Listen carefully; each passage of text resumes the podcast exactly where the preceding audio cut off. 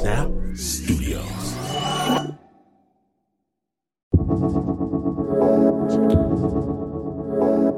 Every once in a great while, even in the darkest hour, a light appears. You're listening to Spooked.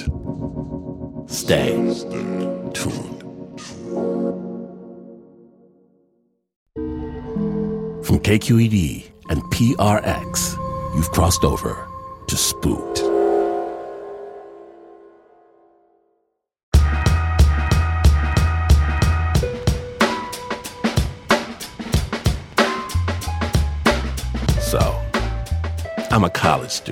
Constantly on the point of broke, past broke. But I live in this house in Ann Arbor, Michigan with some fellas. We have a house dog, Beamer. And Beamer's a great dog, truly. Just sometimes he likes to hang out in front of our place. One day, some overzealous officers they hand me a ticket for an unleashed dog. Really? Really though? So as broke as I am, as absurd as this is, I pass the house collection plate, pay their ticket, and go on living my life. And one day, there's a note on the door. It says, an officer stopped by, asked if I can come over to the police station half a block away. And forgetting my blackness, I go in to see if I can be of any assistance.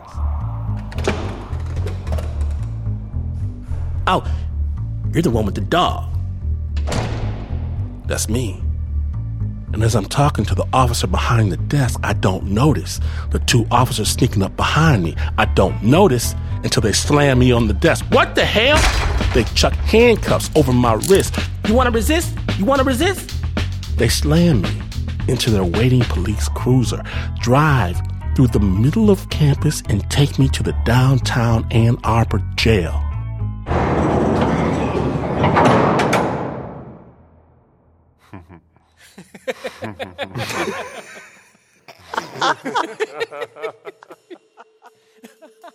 Pull me shackled into the station, lock me into a cell, laughing. It's Friday afternoon, 4 p.m.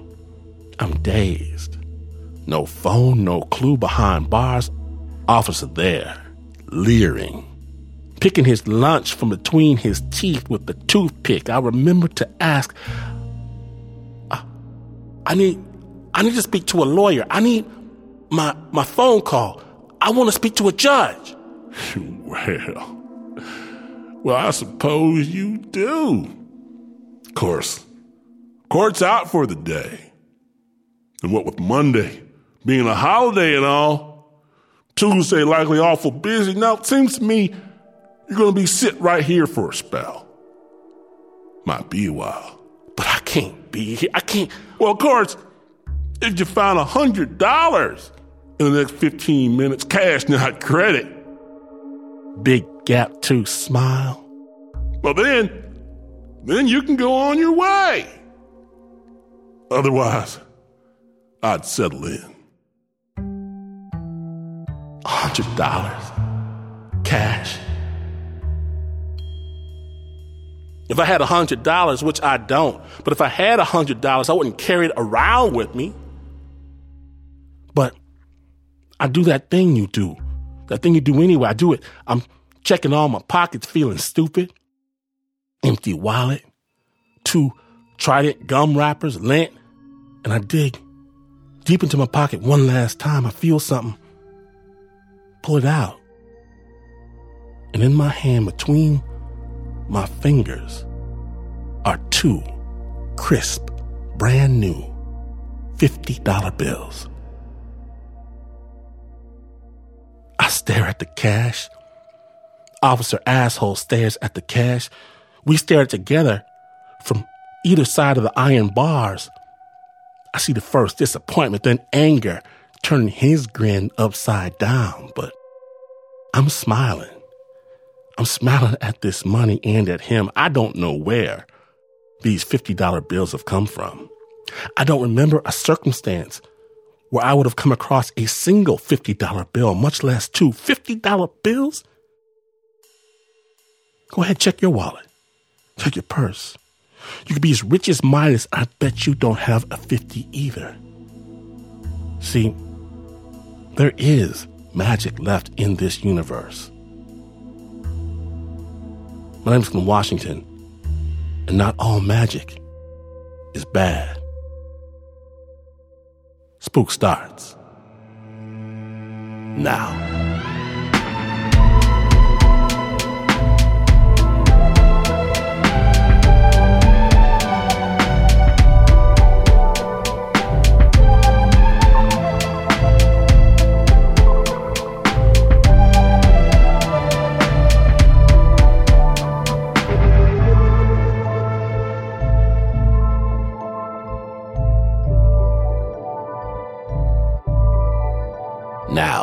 Spooksters. If you've listened to this show before, you know our friend Ray Christian. He's got terrifying tales for days, and you're lucky.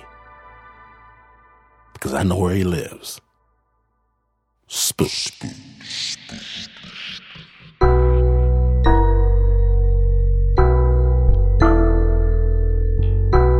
I used to see myself as Dr. Dolittle. I loved animals so much. I mean, at one point, I probably had about uh, maybe 20 dogs, 40 cats, dozens of turtles and rabbits, maybe 20 or more pigeons. Me and animals had a special relationship that we could communicate with one another. Animals don't speak all the time uh, in an audible way, but the squint in their eyes, their head movements, the way their tails go back and forth, I could recognize some of those uh, social cues in animals quicker than I could recognize those in people. In the neighborhood, dead animals were very common. They get hit by cars, maybe they'd die from disease or they'd kill each other. I started the pet cemetery with the kids in my neighborhood because I wanted animals to have the same kind of dignity respect, and maybe be remembered, just like people.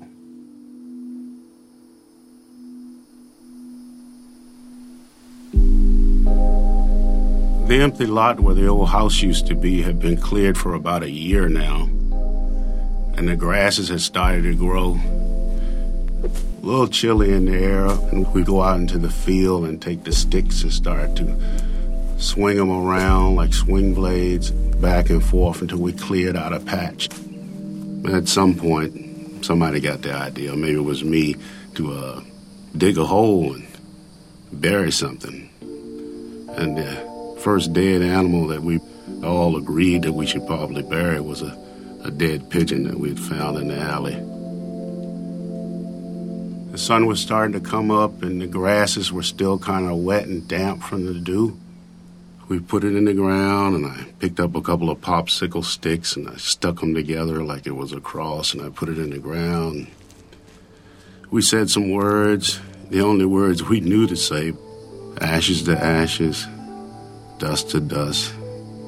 If the maggots don't get you, the worms must. And we pat the ground down.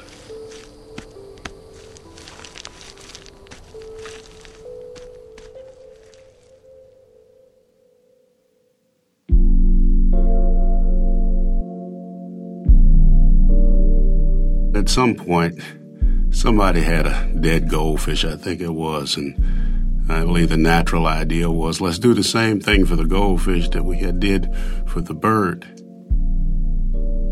And then a roach and a grasshopper.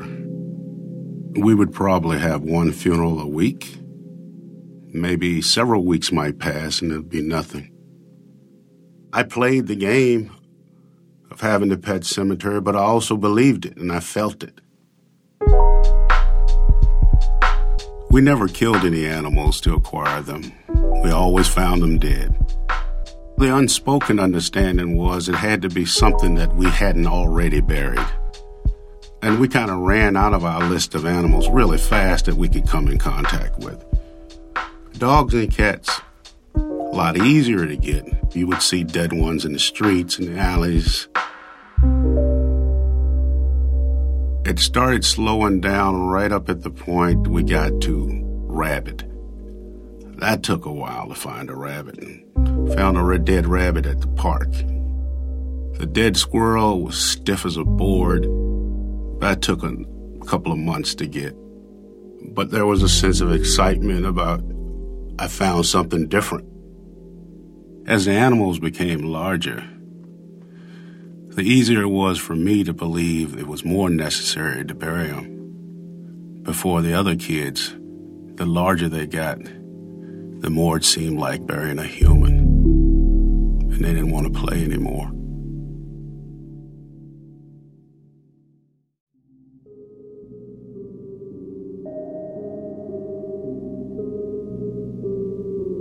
There was another dynamic going on at the same time there was a kid missing in the neighborhood.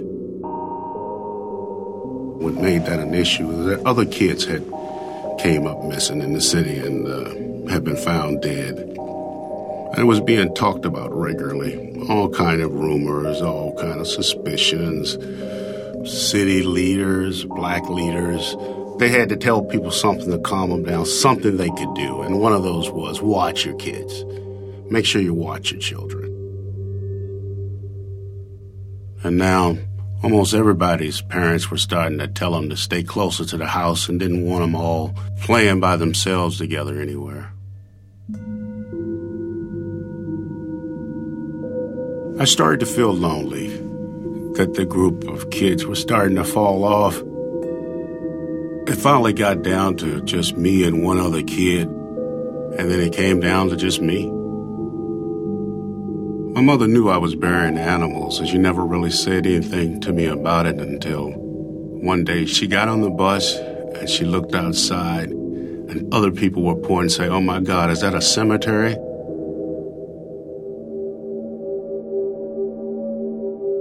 At that point, um, each grave was probably about maybe two feet uh, long and maybe a foot wide.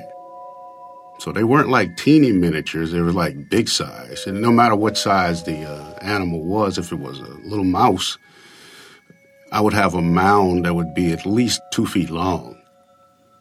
And uh, cardboard headstone. Put 20 of those in there, and it looks like, a, well, I, I thought I did a good job of making it look like just like what I wanted it to look like. When she came home, she told me that uh, it was scaring people. That thing looked real. Too real. I knew she wanted me to get rid of it, but I don't think uh, she had the energy or the time to focus on that particular small little weirdness that was me anyway.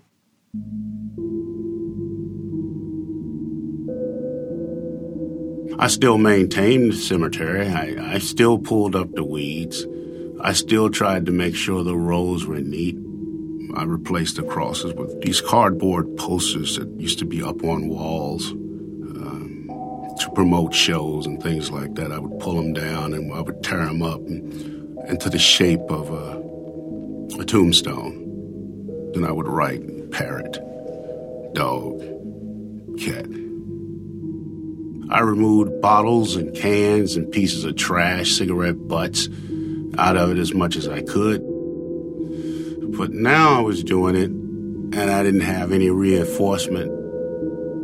It's risky for me to be outside at the edge of darkness by myself with this kidnapper out there roaming the neighborhood, but it's worth it to me to maintain the pet cemetery.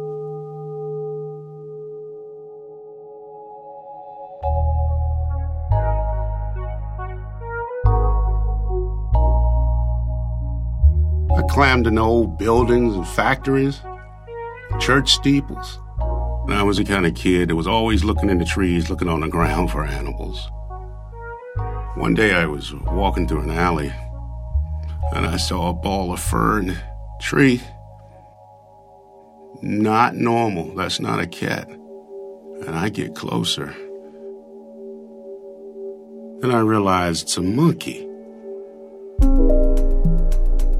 it's wet and it's shaky and it's all trembly And here it is in a tree in Church Hill in my neighborhood. It doesn't really move, but I see its eyes blinking. I get a stick, I try to poke it, get it to move, it won't move. And I think about climbing the tree, but that monkey starts going crazy.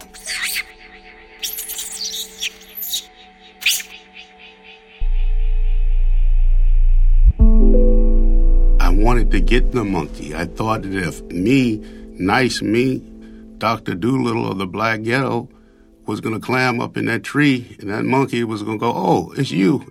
And he was going to climb down like on TV and get on my shoulder, and I was going to take him home.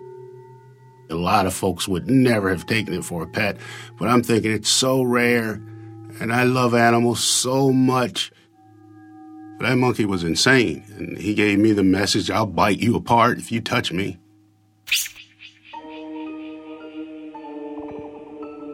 So I came back the next day. I got a couple of apples and I brought them back.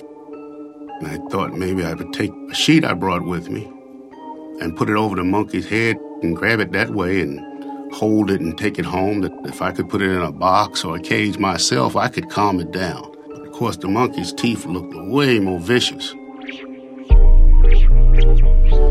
So I came back the third day, same results. I had the sheet, apples.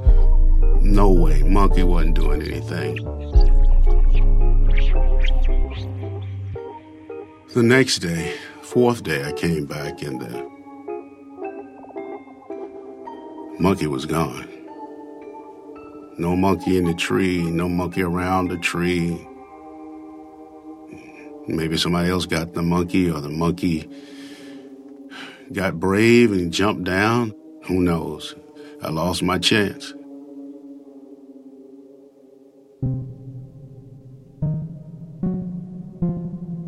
Several weeks had passed after I didn't see the monkey anymore. And I'm walking through the alley and I see some bones on a piece of cardboard that's not unusual in of itself, but I'm always curious enough to see what kind of animal might be under there. When I kick the piece of cardboard off the carcass, it's the monkey. I'm disappointed, but I have the realization that I have the dead monkey. Uh, next to having a live monkey as a pet, wouldn't say it was one of my dreams, but this is the rarest. I never have another opportunity to bury a monkey. This one was so exotic, so difficult to come by. So I took advantage of that, but I knew that I had to think about this a little more carefully. I knew I couldn't walk from there to the house with this decomposing dead monkey. There's no way. I have to go find a cardboard box. I used a couple of sticks like I had learned before with the dogs uh, to try to prop it up and maybe two sticks on one side, two sticks on the other, and roll it backwards in a tilt a little bit and then dump it into the box. Easier said than done. Just like in the past, you know, I tilted back, but the monkey was starting to fall apart and it just reeked. It's liquidy substance on my arms. So I did get the monkey to the cemetery and I, and I dug the grave. I kept it in the box. I had to smash it in on the sides. It was really just too tall, too big. I put up the cardboard. Monkey. I was proud of that.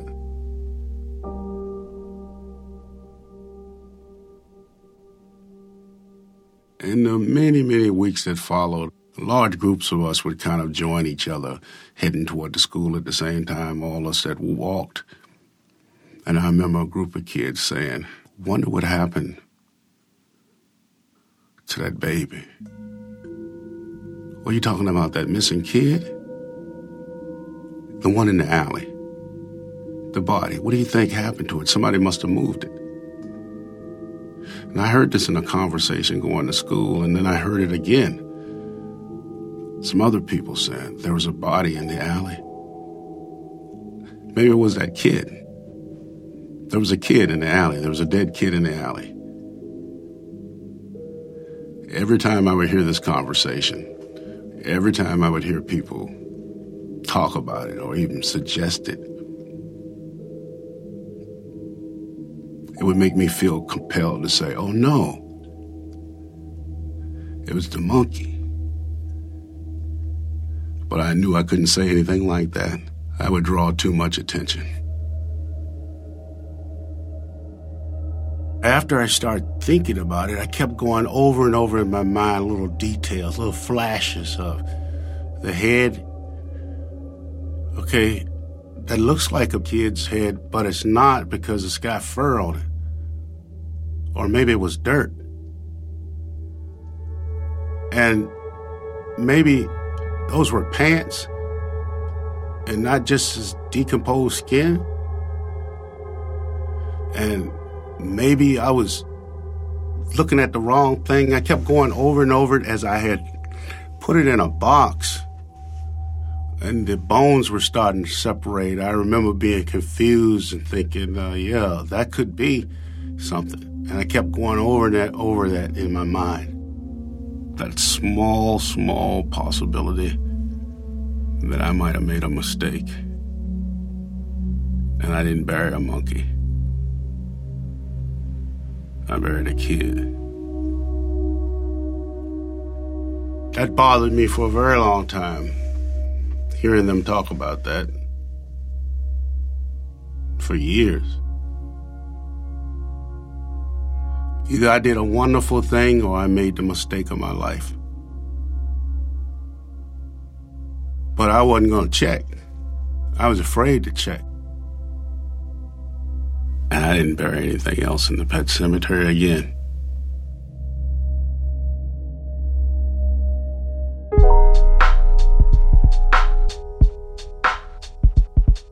Thank you, Ray. Ray Christian, Dr. Ray Christian, thank you for sharing your story with the Spook listeners. If you want to hear more from Ray Christian, be sure to check out his podcast, What's Ray Saying? So What's Ray Saying? It's on podcast apps everywhere with a link on our Luminary show page. The original score for that story was by Lauryn Newson. It was produced by Chris Hambrick.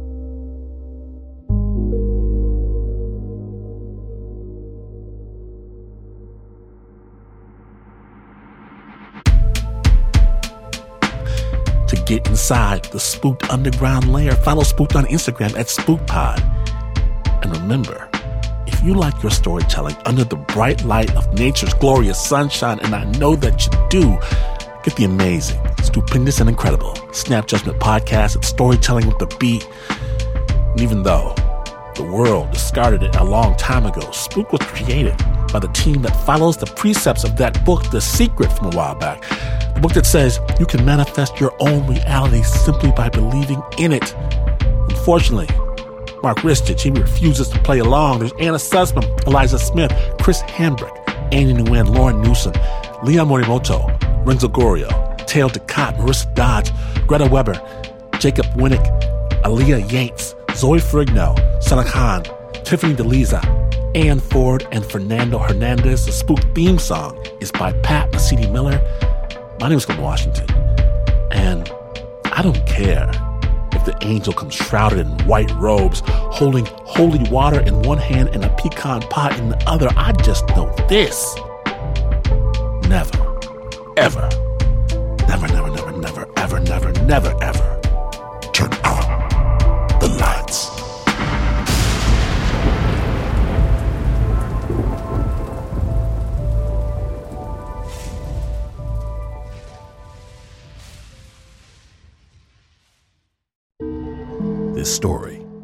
was summoned in the dark of night by KQED and PRX.